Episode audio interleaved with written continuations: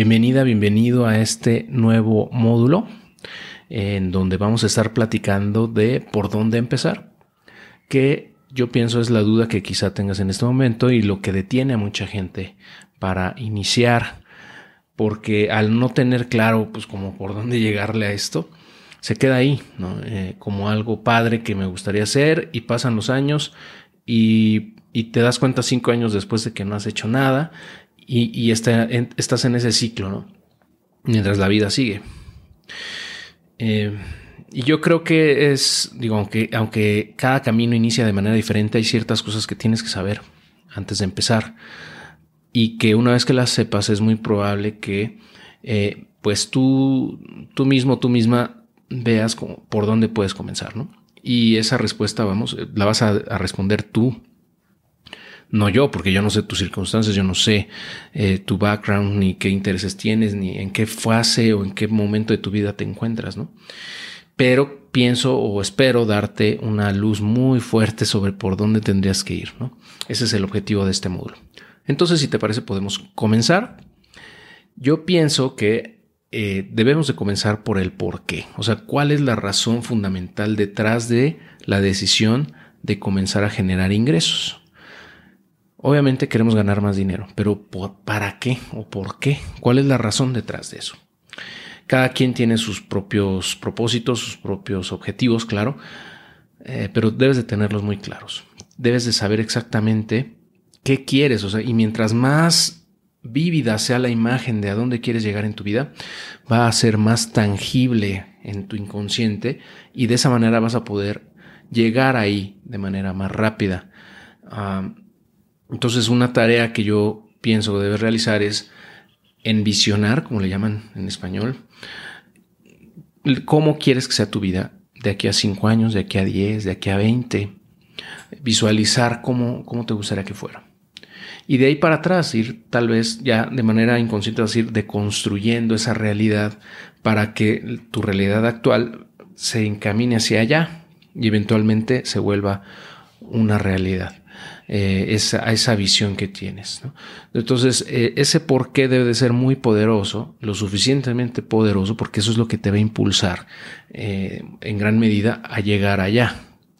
Entonces, debes de, pues, pienso yo, eh, enfocarte en una razón muy, muy importante para ti, muy grande, no necesariamente que impacte millones de personas, aunque eso sería excelente, ¿no?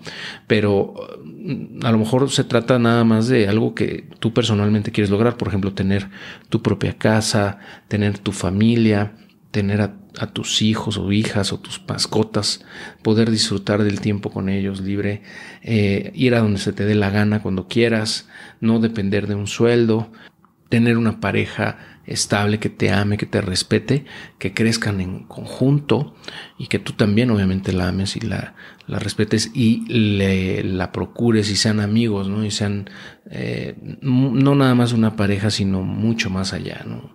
Compañeros de viaje, eh, etcétera. O sea, ¿cómo quieres que sean tus relaciones con tus papás o con tus seres queridos, con, con tus eh, amigos, ¿no?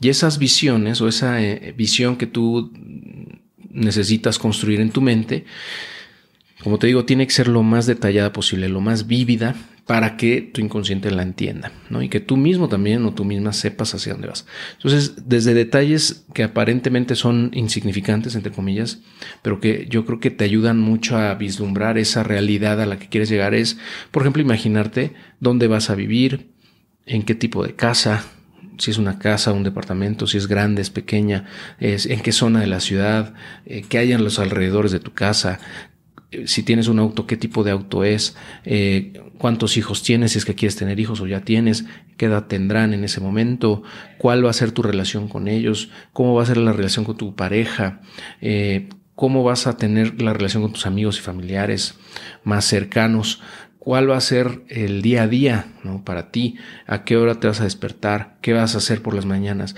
qué vas a hacer en las tardes, cómo va a ser tu rutina de trabajo, cómo vas a, a pues por ejemplo, a tomar decisiones de viajar, cuánto, cada cuándo, a dónde te gustaría viajar, cómo serían esos viajes.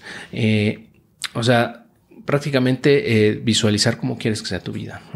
Y eso puede sonar un tanto presuntuoso, incluso, pues quizá, eh, pues inocente o, pecar de tal vez como de crearte castillos en el aire, ¿no? Pero yo pienso que eso es bien importante. Y no nada más yo, lo he leído en varios autores, que mientras más clara sea la visión a la que quieres llegar, es más probable que llegues ahí, porque también a nivel inconsciente tu cerebro te va a empezar a ayudar a llegar allá con a lo mejor ideas, a lo mejor con, mm, con algunos, algunas, ¿cómo le llaman? Hints, ¿no? O, consejos internos que te das, ¿no? Eh, o bien eh, corazonadas que le llamamos, ¿no? Pero es, corazonadas son muchas veces eh, señales que nos mandamos a nosotros mismos de manera inconsciente de hacia dónde debes de, ir, ¿no? Debemos ir.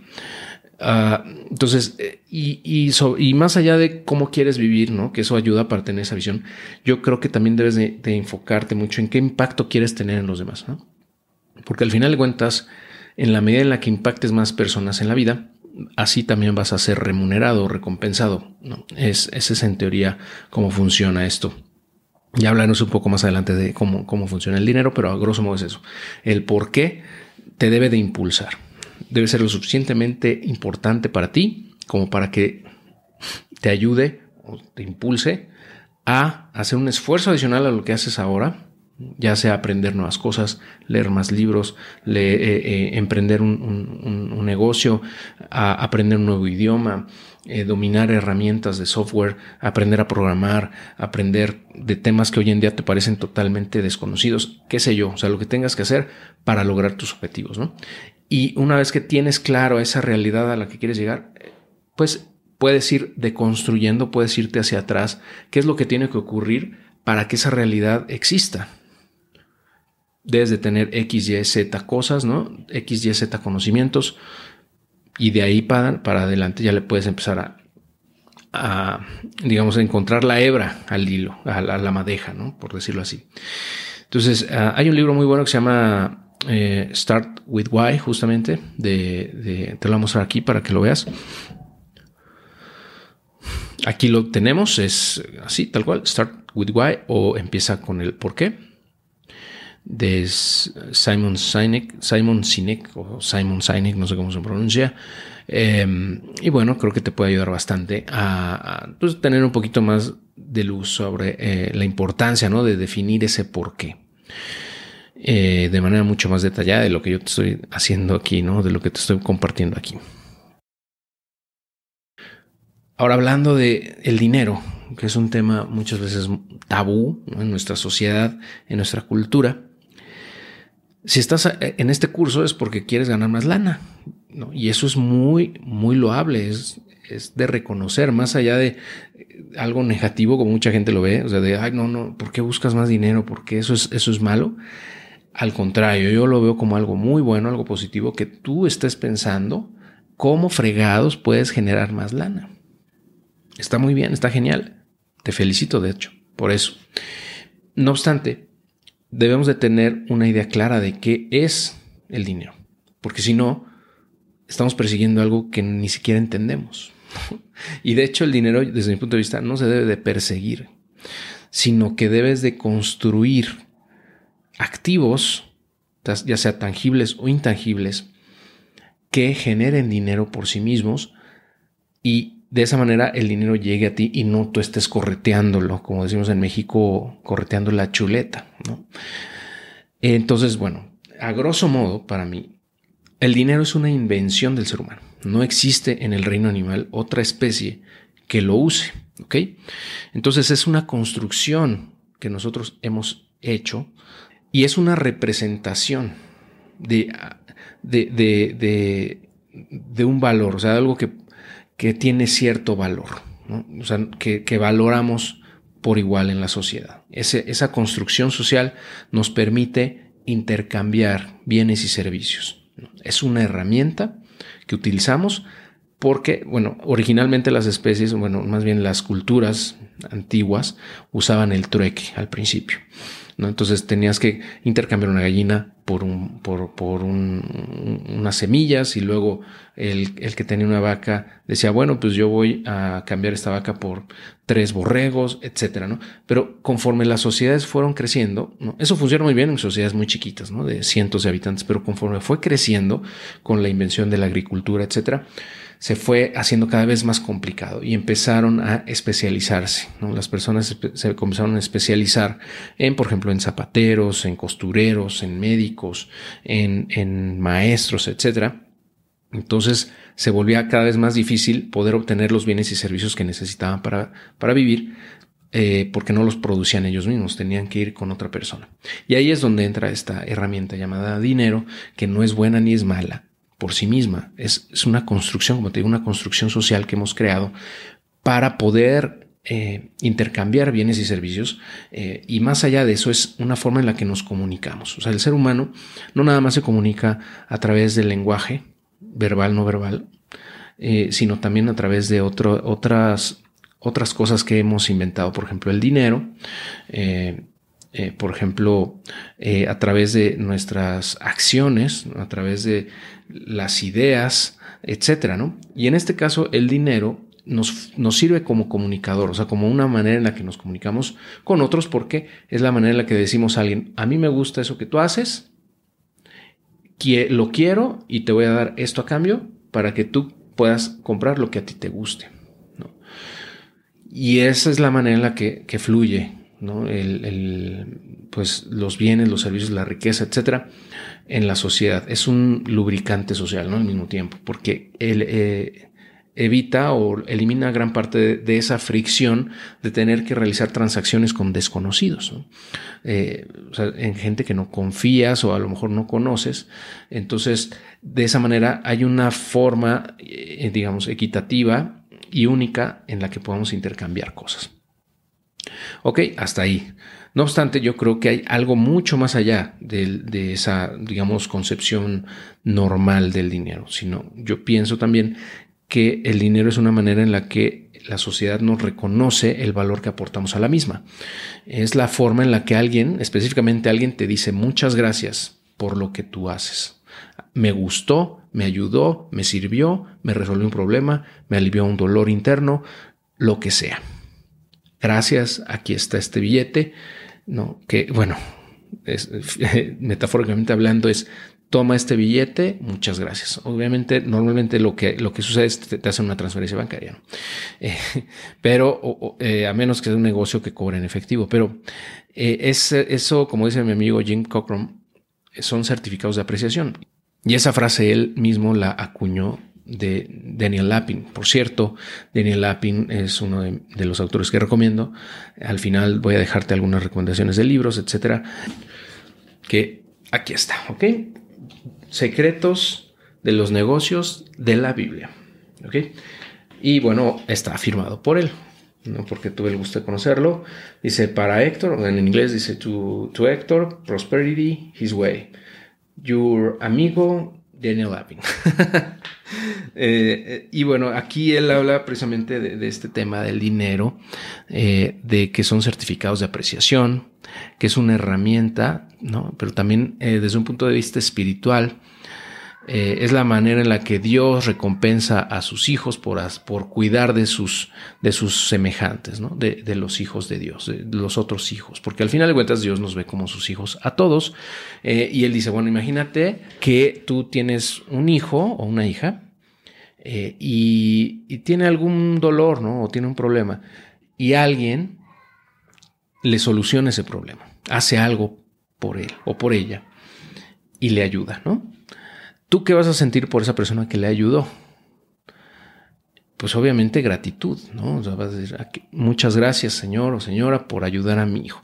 Dice, pues básicamente es lo que ocurre con Dios, ¿no? Entonces, mientras, mientras más ayudes a tus semejantes, digamos, mayor retribución vas a tener por parte de Dios, ¿no? Entre comillas, retribución eh, o bendiciones, ¿no? Como le llaman, eh, porque estás creando un bien a tus semejantes. Eh, entonces, digamos que esa recompensa no es que tú digas, ay Dios, ya págame porque ya ayudé a mucha gente, sino que es algo que ocurre de manera divina y a su tiempo. ¿no? Nosotros nos tenemos que enfocar entonces, bajo cualquier perspectiva que la veas, ya sea espiritual o no, a generar la mayor cantidad de valor posible a las demás personas, al menor costo posible también para que nosotros tengamos una utilidad mayor. Pero que, ese servicio que, lo, que proporcionemos sea tan bueno que genere no nada más bienestar, felicidad en los que los, lo reciben, sino que también lo, recomienden a otras personas. ¿no? Hablen de, de, ti, te recomienden sin problema a otras personas, porque así eso te permite, bueno, crecer, crecer tu negocio de manera orgánica y en muchas ocasiones exponencial. Ok, ya, ya hablamos de esto a nivel tanto, digamos, definición económica como definición espiritual, eh, etcétera, de lo que es el dinero. No, yo, creo que con eso podemos ya avanzar eh, platicando ya con esta base común, una definición en común de lo que es el dinero. Y es que realmente, como te decía al principio, hay mucha, digamos, mucho, mucho tabú, hay mucha reticencia a hablar de estos temas porque la mayoría de la gente tiene una, una idea negativa del dinero. Piensa que el dinero de alguna manera es malo, es algo que no debería existir muchas veces, o bien es algo que eh, cambia a las personas eh, y que saca lo peor de nosotros. ¿ok? Aunque sí es cierto que muchas veces ocurre, no. Yo pienso que el dinero, o sea, me refiero a que saque lo peor de las personas, sí. Eh, sí lo, eso lo, hace, lo hace, de hecho, pero no, no es tanto que saque lo peor de las personas. Yo pienso que simplemente muestra lo que la gente es en realidad. O sea, cuando una persona tiene el suficiente dinero para no tener que, pues, aguantar un mal jefe o trabajar en algo que no le gusta o soportar la compañía de personas que, no, le apetece tener alrededor.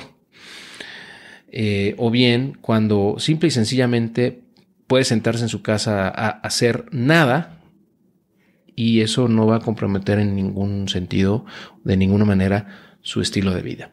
Cuando alguien llega a ese, ese tipo de, punto, o más bien a ese punto, eh, yo pienso que es donde la, la, verdadera esencia de las personas sale. O sea, simplemente sacas el cobre, como decimos en México. ¿Por qué? Porque tienes la posibilidad de hacer lo que te venga en gana. Puedes comprarte lo que quieras, puedes ir a donde quieras. Eh, y, bueno, ahí realmente se nota de qué estás hecho. Si, eh, por ejemplo, te dedicas a, pues, por ejemplo, a despilfarrar el dinero, a emborracharte, a drogarte, a, vivir en, el derroche absoluto y en, eh, pues, en el vicio y la perdición, como decimos. Eh, yo pienso que es porque realmente lo iba, lo tenías ya desde antes, o sea, no porque el dinero te llegó, ya te volviste así, sino que es lo que ibas a hacer. Eh, si hubieras, o sea, 10 años antes lo hubieras hecho también, si hubieras tenido la posibilidad, era lo que realmente querías hacer, pero no podías antes. ¿Me explico? Y por el contrario, hay gente que en su, en su, en su defecto, o sea, cuando llega a ese punto, a lo mejor dice, ¿sabes qué?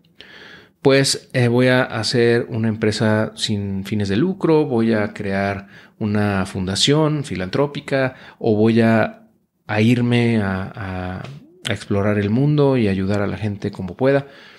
Hay prioridades de todos. Hay otros que dicen voy a crear una familia y voy a vivir tranquilamente con ellos eh, y voy a, ayudar a las demás personas en la medida de mis posibilidades. No lo sé. O sea, pero al final de cuentas yo pienso que eh, en la medida en la que estés bien internamente como persona, mentalmente, espiritualmente, eh, físicamente, va a ser eh, cómo te comportes cuando el dinero te llegue. Y, no, y no necesariamente tiene que haber millones ¿no? en tu cuenta o en tus activos para que esto ocurra, para que realmente saques tu verdadera esencia. puede ser desde antes, ¿no? Pero lo que, a lo que voy es que en realidad no te tendría por qué cambiar. O sea, si tú eres fiel a, tu esencia, sabes quién eres, sabes lo que quieres, estás bien física y mentalmente, espiritualmente también. O sea, si te llega una lluvia de billetes, no, no tendría por qué cambiar tu forma de ser o tu comportamiento en la o la manera en la que tratas a los demás. No, o sea, no. Y, eso me ha tocado ver muchas veces, gente de mucha lana, que es la misma, o sea, no cambia nada. O sea, obviamente vive mejor, tiene un mejor carro, tiene una mejor casa, tiene, eh, pues viaja a lo mejor, come mejor, etcétera. Tiene más tiempo para estar con su familia y cuidarse a sí mismo, etcétera pero no, no cambia en sí en la esencia, la forma, el trato. Entonces yo creo que ese es el deber ser desde mi punto de vista. Eh, entonces, por ahí dicen que necesitas primero estar preparada o preparado para ser millonario antes de poder serlo. O sea, estar preparado para recibir antes de buscar obtenerlo. Entonces, hay un trabajo interno ahí, ¿no? Obviamente muy, muy grande que cada quien tiene que hacer introspectivamente. Si es necesario ir a terapia, está bien, ¿no? O sea, no sé lo que tengas que hacer, pero el chiste es que eh, estemos preparados para recibir eso, porque de lo contrario, si lo llegamos a recibir, lo vamos a echar por la borda, lo vamos a despilfarrar, a perder. Por eso dicen que la gente que, por ejemplo, se gana la lotería, y de hecho no es que lo digan, así es, búscalo, googlealo, la mayoría de la gente que gana la lotería a los cinco años de haber ganado eso está igual o peor que como estaba, porque no estaba preparada mentalmente. Ocurre lo mismo con boxeadores, con atletas de todo tipo, no más boxeadores, con atletas profesionales que ganan muchísima lana y acaban de indigentes, ¿no? Porque no hicieron ese trabajo interno antes de recibir ese dinero. Eh, y bueno, ya para cerrar este tema de lo del dinero, nada más quiero redundar un poquito, tal vez, en el hecho de que no es ni bueno ni malo, no tiene nada de malo perseguir tener una mejor calidad de vida. Al contrario, es desde mi punto de vista bueno, porque eso nos impulsa a tener que ayudar a los demás. ¿Me explico? Y es que al contrario de lo que la mayoría de la gente piensa, mm, el mundo no es un juego suma cero. O sea, yo puedo ganar más lana sin quitársela a otros, o sea, sin que le afecte a otros, porque estoy sumando, estoy agregando valor a sus vidas, y porque ellos felizmente me dan su lana, porque le estoy ayudando a mejorar su vida en alguna, de alguna manera, o a resolver un problema, etcétera. Eh, o sea, pero muchos políticos, muchos, muchas personas en general piensan que si yo estoy ganando mucho dinero es porque se lo estoy robando a alguien más. Y no es así, no necesariamente es así. De hecho, la gran mayoría de los millonarios no lo hacen de esa manera. Al contrario de los políticos, la gran mayoría de los políticos lo hacen de esa manera. O sea, están drenando como sanguijuelas de los que generan riqueza. ¿no? Eh, pero la mayoría de los millonarios no son así. Eh, hay un libro muy bueno, hablando de libros también, que es muy bueno para este tema, eh, se llama The Millionaire Mind, te lo voy a mostrar ahorita para que lo veas. Bueno, eh, aquí tiene el millonario de la puerta de al lado, que es también un clásico, que yo creo que te puede servir mucho, está en español. Y también aquí está La mente millonaria. Eh, estos dos libros son muy buenos y creo que te pueden servir bastante para entender un poco lo que te estoy comentando aquí, ¿no? De, o sea, él, es un académico, es una persona que, ha hecho muchos estudios al respecto, décadas de estudios, y muestra que cómo viven más bien los millonarios. Realmente los millonarios normales, digamos, no los que salen en la televisión, no los que salen en las noticias cuando, cuando sale un evento negativo, por ejemplo, que hay un acto de corrupción, o los políticos que siempre, eh, todos, la mayoría de los casos sale después a la luz de que hicieron cosas de manera incorrecta, ya sea por corrupción, por nepotismo, por dedazo, por omisión, por, por eh, eh, pues todo ese tipo de cosas, ¿no? Realmente no es así. La mayoría de los millonarios no viven así. Y ahí en este libro, por ejemplo, el de Millonario de la Puerta al lado, muestra cómo vive el millonario realmente en Estados Unidos.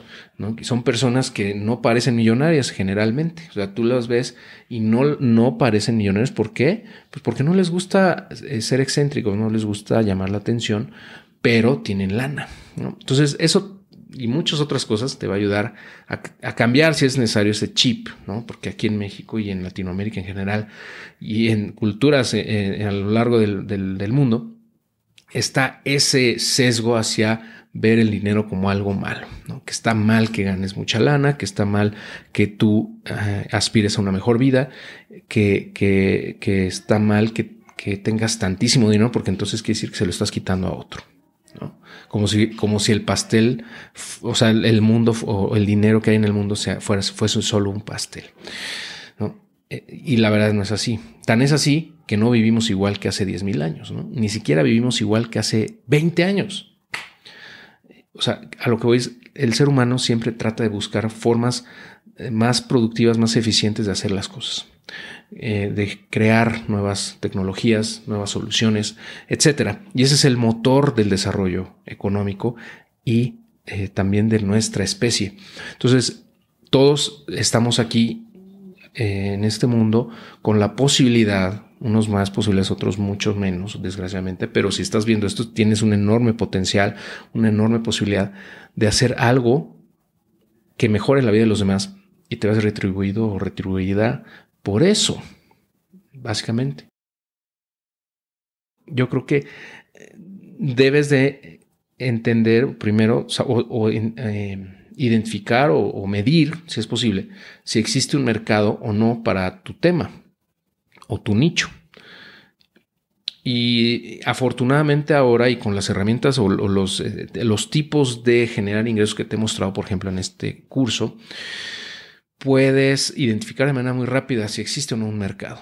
De entrada, ya de las que te he mostrado, sabemos que hay un mercado. Hay un mercado muy grande para todo eso. Nada más hay que saber si tu tema o nicho tiene el suficiente mercado para que tú puedas obtener ingresos de ahí, ¿no? puedas construir un negocio a partir de ahí. Entonces, afortunadamente te digo, esas opciones que te mostré y muchas otras requieren una inversión muy baja de capital, a veces cero capital. Y puedes hacer pruebas o hacer un producto mínimamente viable que te permita medir si existe o no demanda o un, mercado para eso. Ah, y es que si no sabes, o sea, tú te puedes poner a construir mil cosas, ¿no? Pero si no lo enfrentas, no haces un reality check, como dicen los gringos, así que lo muestres al mercado meta, ¿no? Lo saques al mundo y digas, a ver, aquí está esto que hice, ¿quién lo quiere? ¿no? Tú no vas, no querrías trabajar años en algo que cuando salga a la luz voltean a verlo y digan, ah, pues está bien, pero yo no pagaría por eso. Imagínate. Entonces sería un devastador, ¿no? Y eso, créeme, ocurre más frecuentemente de lo que crees. De hecho, hay empresas a nivel mundial que han cometido esos errores y han desaparecido.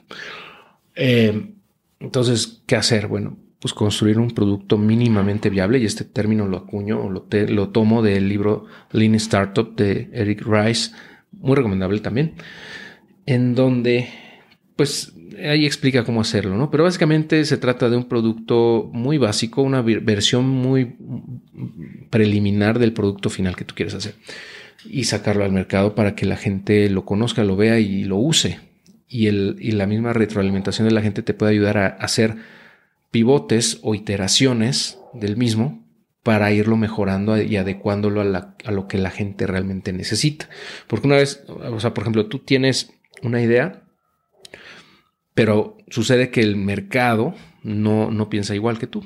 Entonces, lo único que tenemos que hacer es ir pivoteando, ir rebotando, como si fueras, estás, estuvieras jugando squash, ¿no? Eh, en una pared. Avientas el raquetazo y, va a rebotar muchas veces para un lugar donde tú no esperas.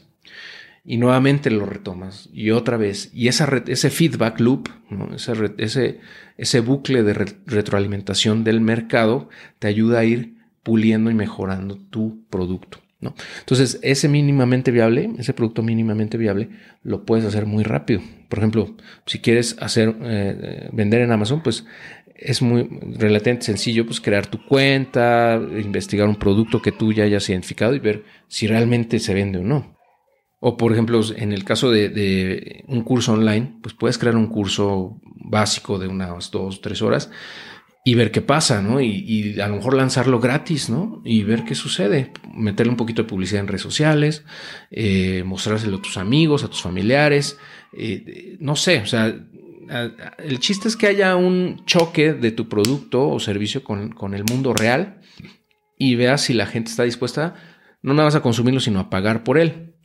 A lo mejor puedes hacerlo muy económico ese curso, no sé, o, autopublicar un libro y venderlo a un precio muy bajo eh, o meterle una promo que sea gratis durante X tiempo y veas, veas qué opinan de él, ¿no? Y después quites esa promo con la retroalimentación que te den, mejoras el libro y lo, lo y ya lo pones a la venta con un precio normal, ¿no? Por decirlo así.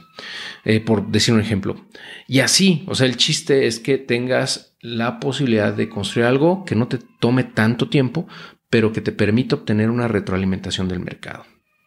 Y a través de esa retroalimentación o con base en ella, ir puliendo y mejorando. A veces incluso cambiar de entrada, porque si ves que no hay la, respuesta que tú esperas, pues quiere decir que por ahí tal vez no sea. ¿no? Eh, aunque bueno, pues ya, ya ahí dependerá de cada situación hasta dónde debas de persistir.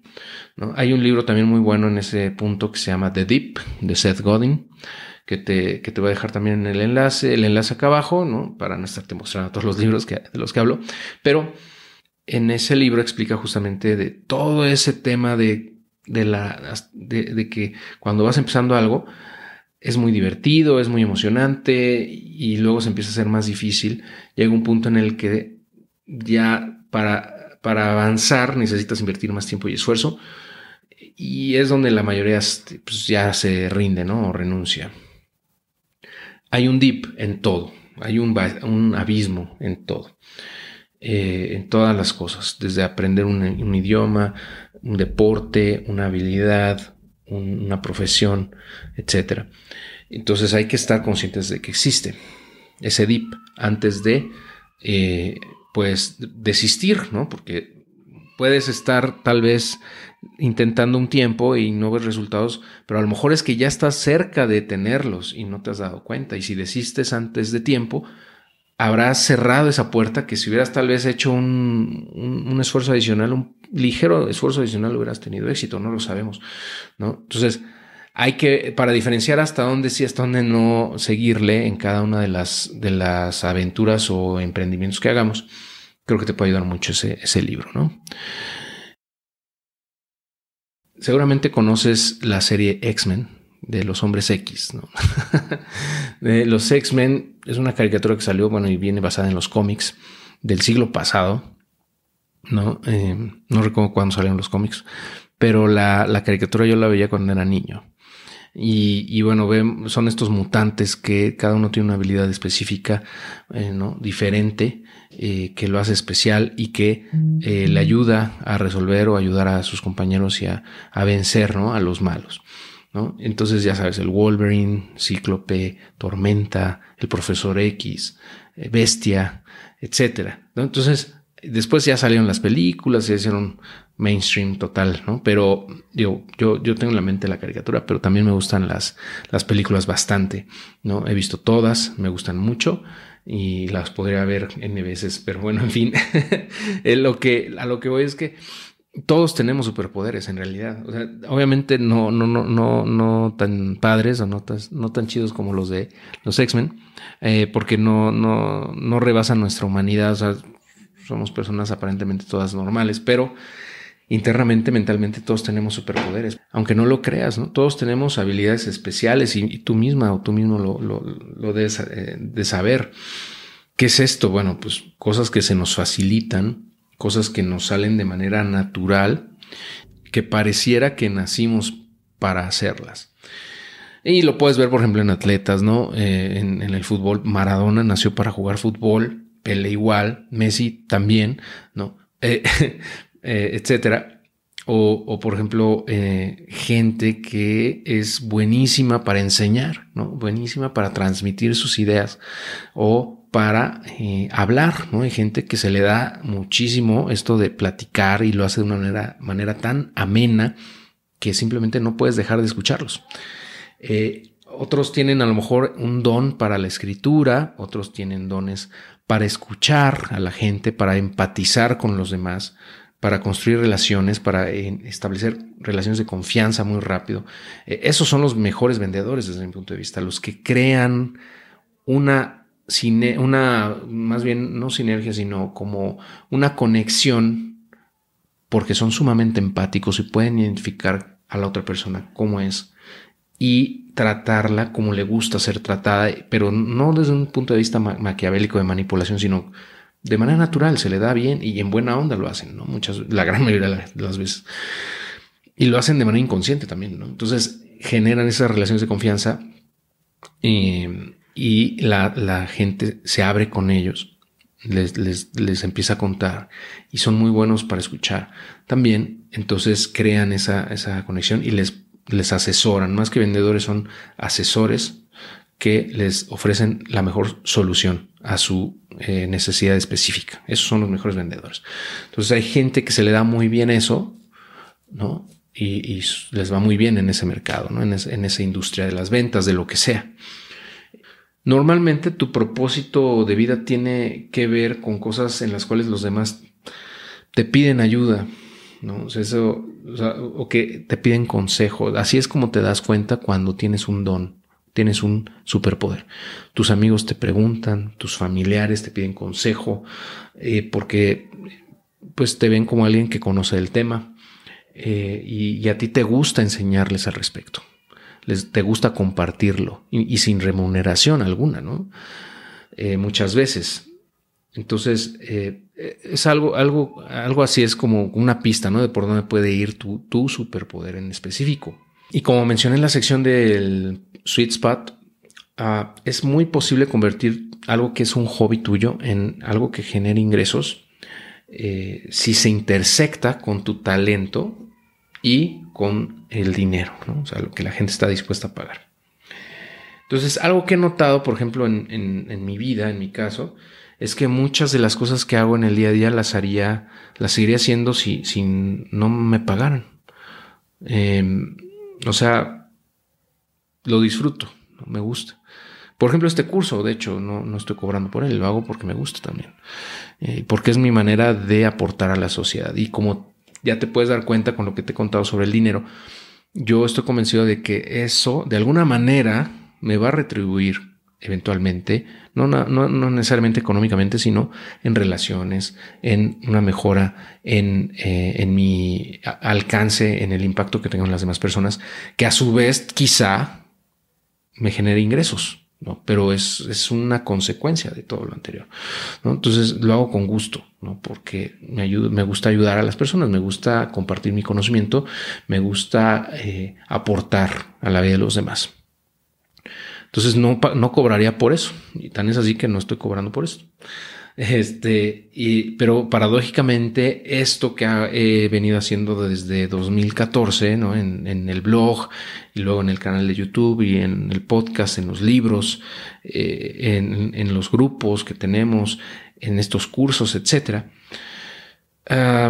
pues es lo que me genera ingresos, ¿no? Paradójicamente, como te digo, o sea, de alguna manera se retribuye.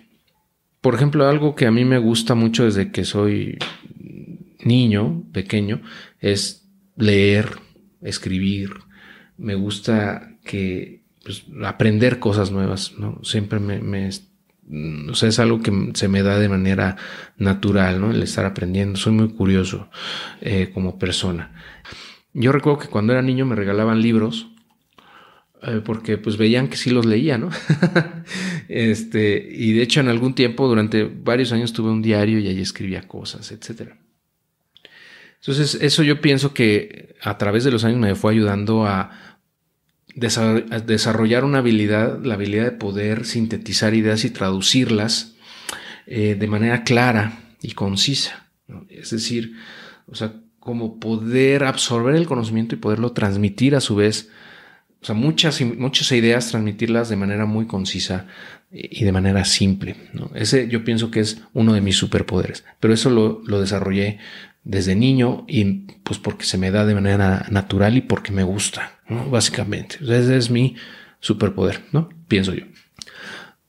Otra manera de llamarlo también es ventaja injusta. O sea, es una ventaja injusta porque yo tengo una ventaja sobre gran parte de la población en este punto si nos pusieran a, en la, o sea, no nos podemos, o sea, en una competencia, vamos, en una competencia de si tú pusieras a 100 personas a leer un libro y, en, inmediatamente después pasarlo, por ejemplo, a un PowerPoint o de alguna manera traducirlo en, un curso que pueda transmitírselo a otras personas eh, de manera digital, yo creo que yo sería quizá el top 3, top 5 de esa lista de 100 personas.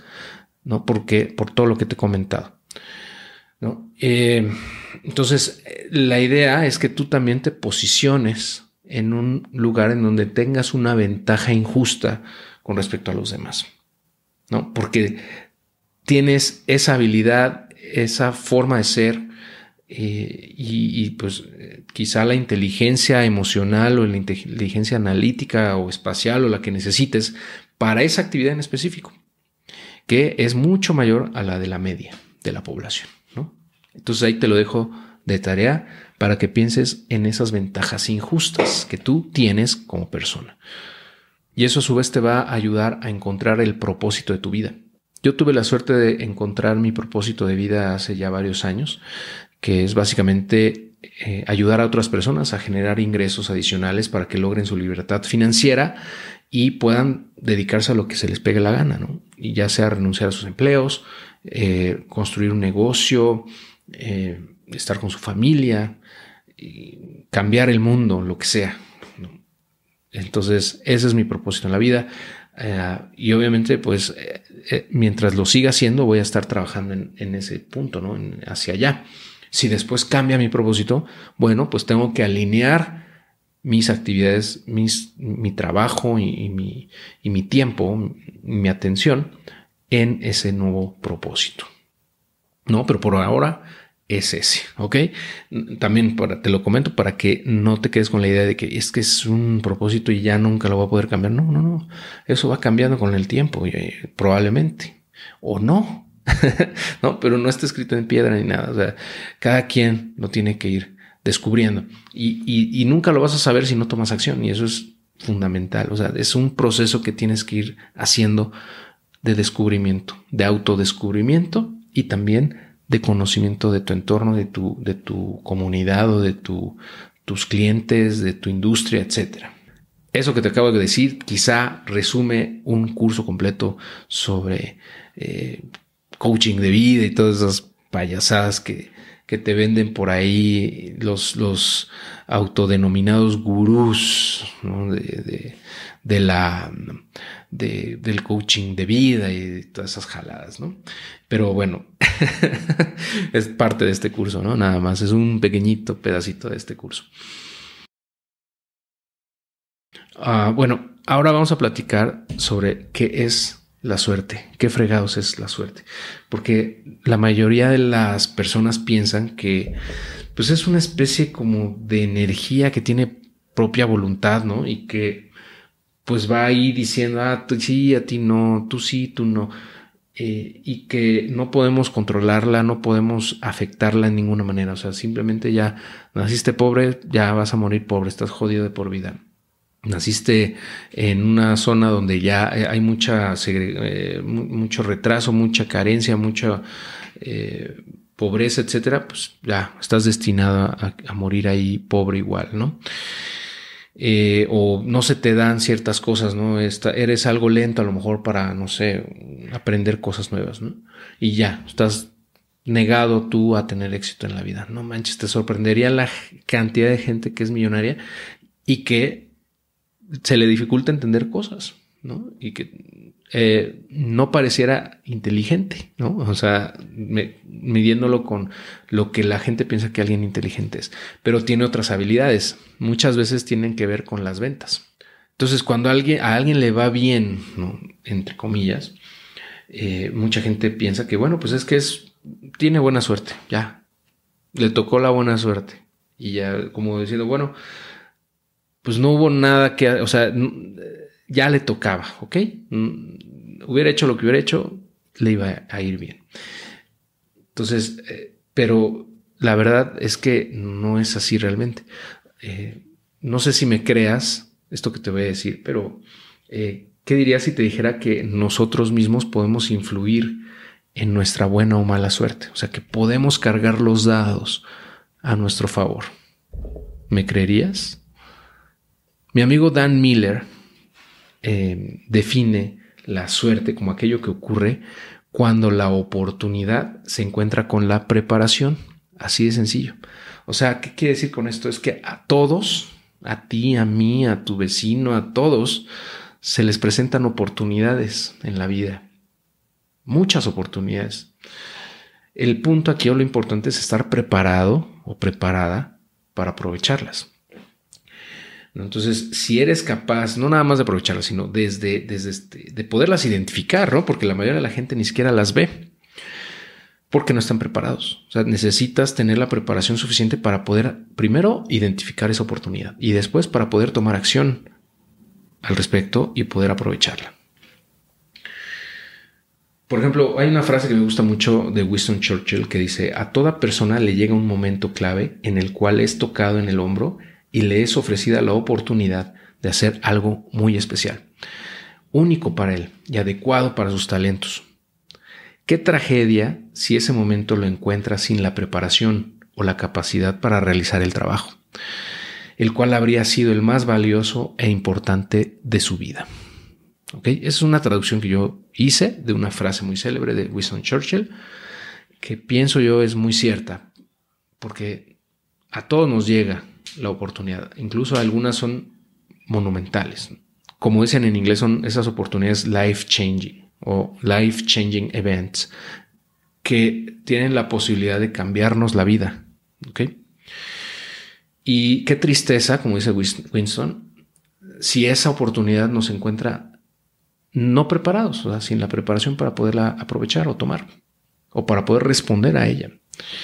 Entonces, yo creo que la suerte es labrada, o sea, nosotros mismos poco a poco la vamos labrando o construyendo.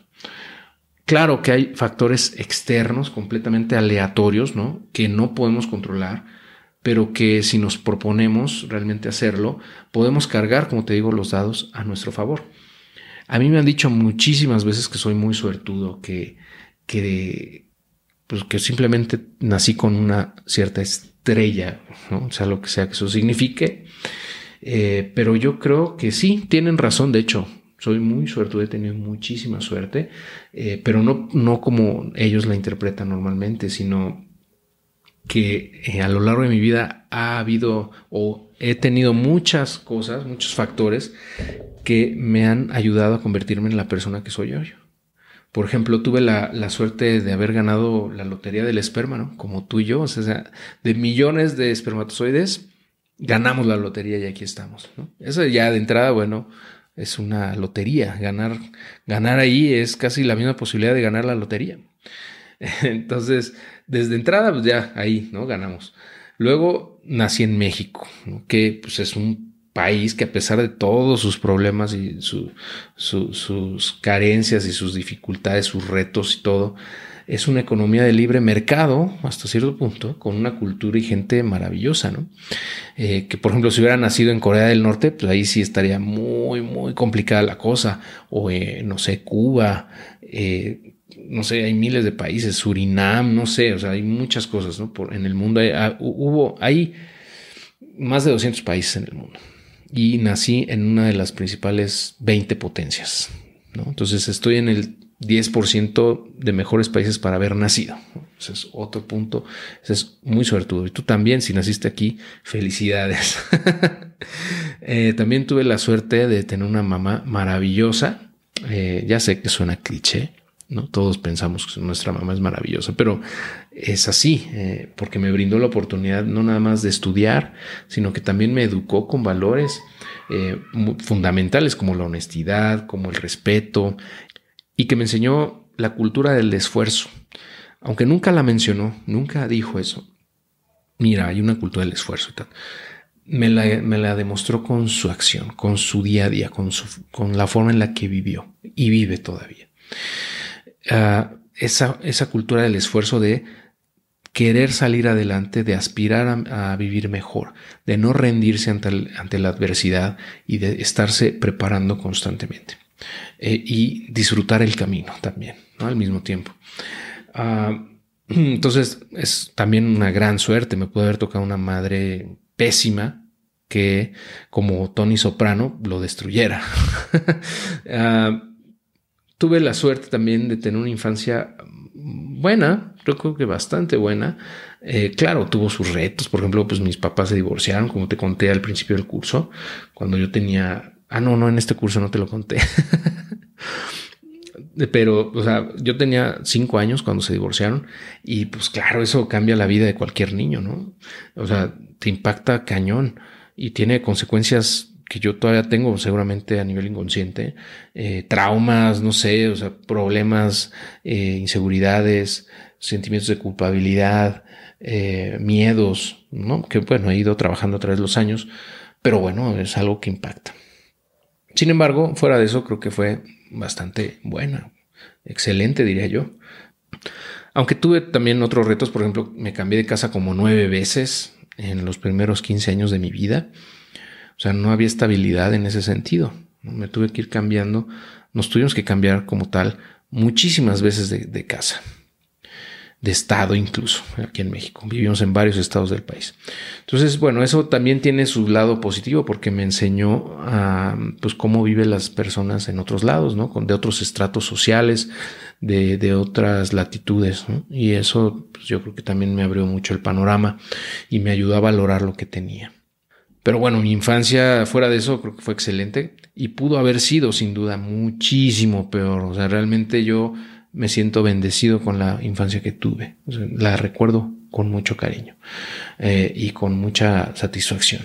Jugué como un niño de los 90 o de los 80, corrí, eh, jugué en la calle, eh, tuve mascotas, jugaba con niños de mi edad, disfrutábamos las cosas sencillas de la vida, ¿no? O sea, tuve una infancia muy feliz. Las caricaturas, podía verlas, eh, eh, conocí muchísimas cosas. Eh, de niño tuve la oportunidad de que me llevaran, por ejemplo, a Disneylandia. Eso es una locura, ¿no? Bueno, a mí al menos eso me marcó, yo creo, mucho porque me enseñó que existen otras cosas, ¿no? Que hay un mundo allá afuera y que se puede disfrutar la vida a un nivel muy cañón. O sea, que, que si obviamente cuesta, pero que si, si lo, te lo propones, puedes disfrutar de cosas maravillosas que existen en el mundo. Eh, entonces, eso yo creo también me ayudó a entender eso, ¿no? O sea, no, no quedarme como con una visión tan chiquita de, pues lo más divertido aquí es ir al parque y se acabó, ¿no? Hay cosas allá afuera muchísimo, muchísimo más padres, ¿no? Y la verdad es que gracias a Dios nunca nos faltó nada ¿no? Nunca nos faltó comida en la mesa. Eh, y bueno, eso no, me jodió, ¿no? No me fastidió la vida esa infancia, que ya es ganancia, porque la mayoría de la gente está fastidiada de, eh, por la, infancia que tuvo. ¿no? De alguna manera todos salimos heridos, lastimados, eh, pero algunos más que otros. ¿no? Y yo creo que en mi caso me fue muy bien. También tuve la suerte, por ejemplo, de conocer a la pobreza de frente. Como te digo, nos tuvimos que cambiar muchas veces de casa y en una ocasión vivimos como medio año en un pueblo muy remoto en la sierra de Jalisco, que bueno, en ese entonces yo iba en cuarto de primaria y eh, una vez, por ejemplo, tuve que lavar los baños de la escuela. O sea, no había quien lavara los baños, entonces nos iban turnando a los niños. Imagínate, turnaban a los niños para lavar los baños. Este, cosa impensable, ¿no? En una ciudad como la Ciudad de México, Guadalajara, Monterrey, no manches, los papás pondrían el, grito en el cielo. ¿Cómo crees que mis hijos van a lavar los baños? Pues bueno, sucedía y yo creo que sigue sucediendo en muchos lados, ¿no? Porque pues está para llorar el sistema de educación en México, yo creo que igual o peor que hace 20, 30 años, ¿no? Entonces, pues me tocó lavarlos y literalmente lavarlos. O sea, no, no, no, no crean, no creas que, que nomás era trapear los pisos. No, no, no. O sea, una cosa, era una letrina, o sea, era una cosa asquerosa. Y bueno, y créeme que después de eso ya nunca más me volví a quejar por ir a la escuela. Dije, no quiero acabar lavando los baños de nadie, ¿no? Este, y también por otro lado tuve la suerte de comenzar a, a chambear o a trabajar antes de terminar la, universidad. Entonces, eso, bueno, a mí me ayudó porque me convirtió en un buen candidato eh, para un empleo, digamos, decente eh, al terminar la universidad, ¿no? Cuando egresé. Y, y, bueno, en uno de esos empleos duré más de 10 años que bueno, también me ayudó muchísimo porque aprendí, eh, crecí profesionalmente, me pude desarrollar en lo que estudié, conocí mucha gente, resolví muchos problemas, lo disfruté, vamos, durante gran parte de ese periodo hasta, como te digo, ya después me empecé a sentir eh, subutilizado, frustrado, em, como limitado, ¿no? con ese sentimiento que yo podía dar más, pero mientras duró ese idilio de poder ejercer mi carrera y todo, como cinco o siete años los disfruté muchísimo. Eh, y me ayudó a ver las cosas desde una perspectiva pues muy diferente, ¿no? A las que, a las personas que tienen poca experiencia laboral o que no, nunca han tenido un empleo formal. O sea, te da esa estructura, esa forma de trabajar en la que mm, tú te autogestionas, trabajas por objetivos eh, y te, acostumbras a resolver problemas eh, de manera autónoma y, hacerlo rápido. Yo pienso que eso es gran parte de lo que eh, te, tú obtienes cuando tienes un empleo formal durante varios años. Otra cosa en la que tuve mucha suerte es encontrar y formar una estupenda relación con, una mujer extraordinaria que me acepta como soy. Claro, obviamente a veces me reclama cosas como a todos, eh, porque pues somos humanos, ¿no? somos imperfectos, pero me apoya incondicionalmente. Eh, y, lo más importante, está dispuesta a compartir su vida conmigo, ¿no? A pesar de todos mis defectos, a pesar de todas las cosas malas que, que tengo, me ayuda, me apoya y, está conmigo. Y ahora pues ya tenemos dos hijas y, bueno, pues la vida es maravillosa, ¿no? Y eh, también de eh, que, ella es eh, muy responsable con los gastos, o sea, no despilfar el dinero, no le gusta gastar en estupideces, es muy asertiva y tiene un sentido de común, un sentido común muy, muy alto.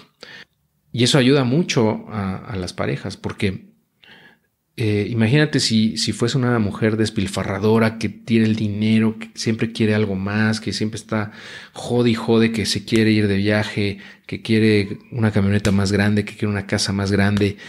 Güey, o sea, no hay dinero que alcance con una mujer así, ¿no? Que, que, que gasta todo lo que tiene o que se, se endroga, o sea, gasta más de lo que, que tiene. Eh, y eso yo, yo, yo, yo estoy convencido de que la decisión más importante en tu vida a nivel financiero, a nivel económico, es la elección de tu pareja. Eh, porque eso determina mucho de cómo te va a ir en la vida económicamente hablando. Eh, entonces, bueno, te lo dejo ahí sobre la mesa. No quiero que cortes con tu novia, no quiero que cortes con tu novia o, que te divorcies ni nada de eso. Pero este, si tienes un, tema económico, muy probablemente se deba también en buena medida a que tu pareja tiene muy malos hábitos de consumo o que no tiene una, una asertividad para el gasto o que gasta en cosas que no debería. Eh, quizá porque tiene un vacío interno, por, por inseguridades, por falta de, no sé, autoestima, etcétera, qué sé yo, traumas, pero es muy común. Entonces, yo tuve la suerte, afortunadamente, de no, no caer con una mujer así, sino al contrario. Y yo creo que también yo la busqué así, ¿no? O sea, la verdad, porque yo soy muy parecido en ese aspecto. O sea, yo puedo durar tres, cinco años con los mismos zapatos. Obviamente tengo varios pares, pero no los cambio tan seguido, me gustan eh, que duren muchos años conmigo.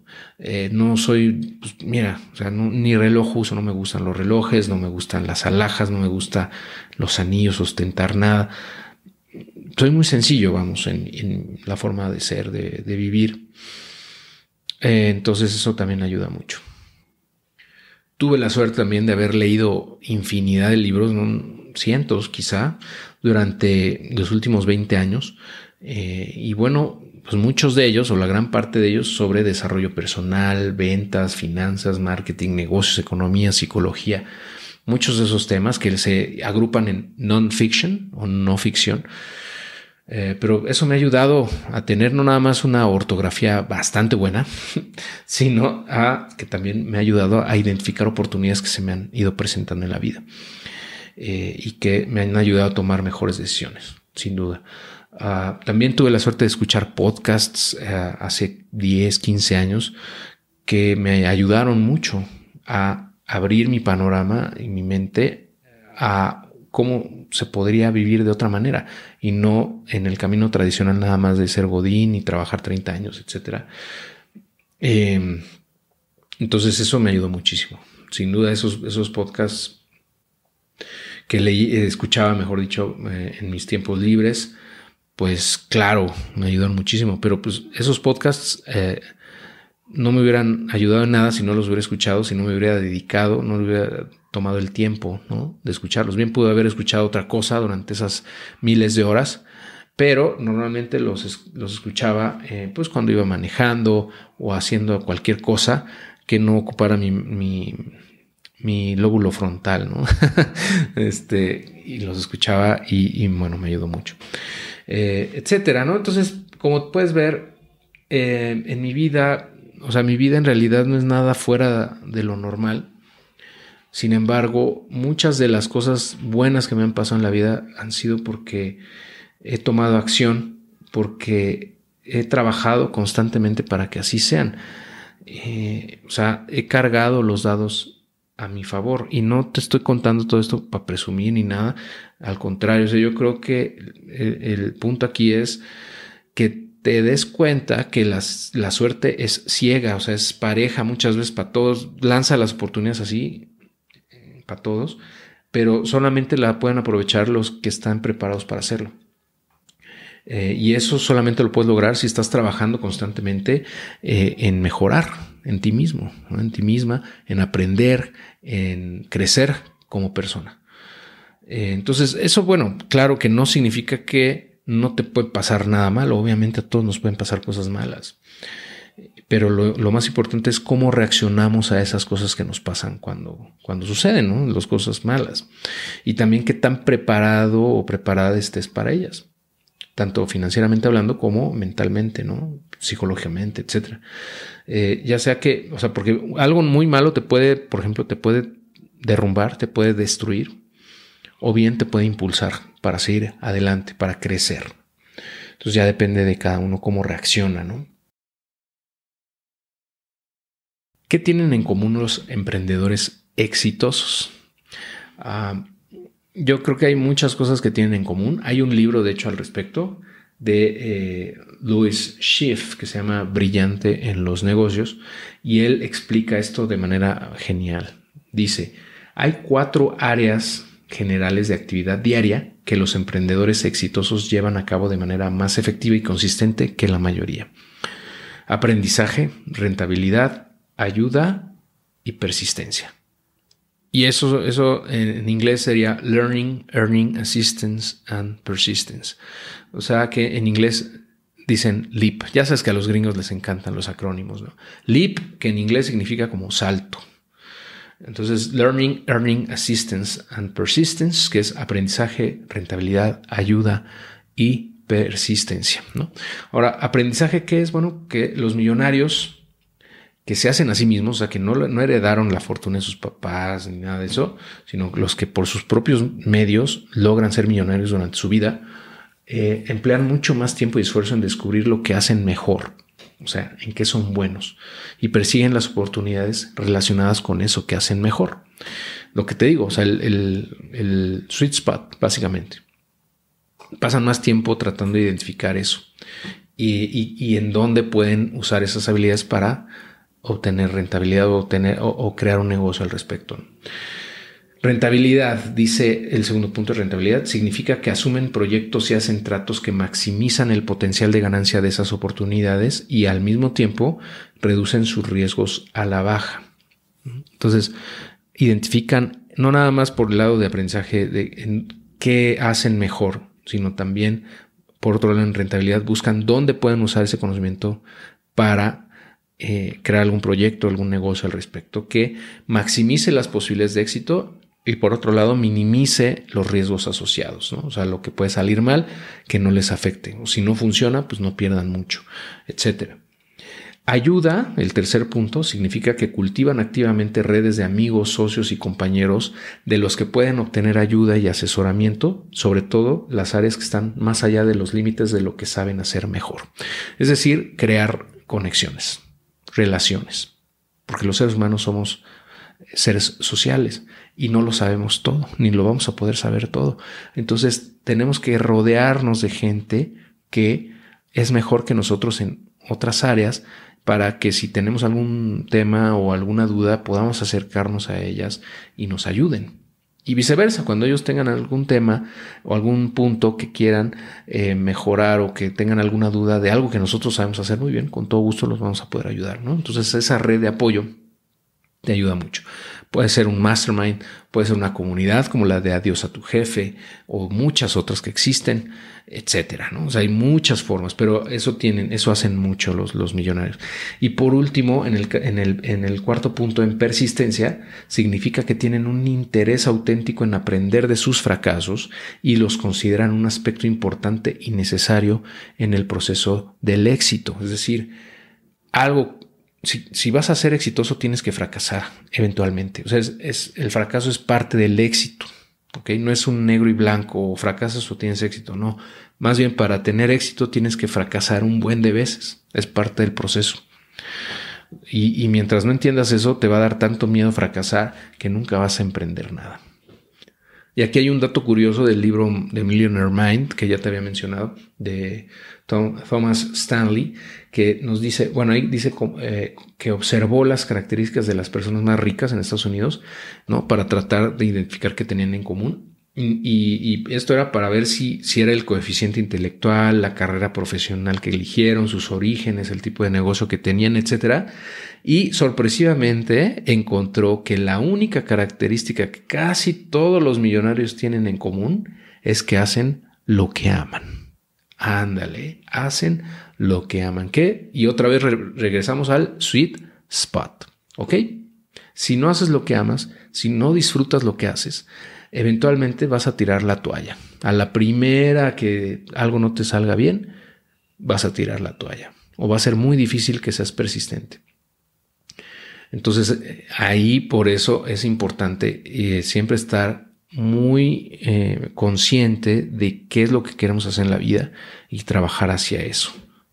Porque si haces algo que no te gusta, vas a usar quizá el 10% de tu capacidad. Y cuando haces lo que disfrutas, liberas todo tu potencial.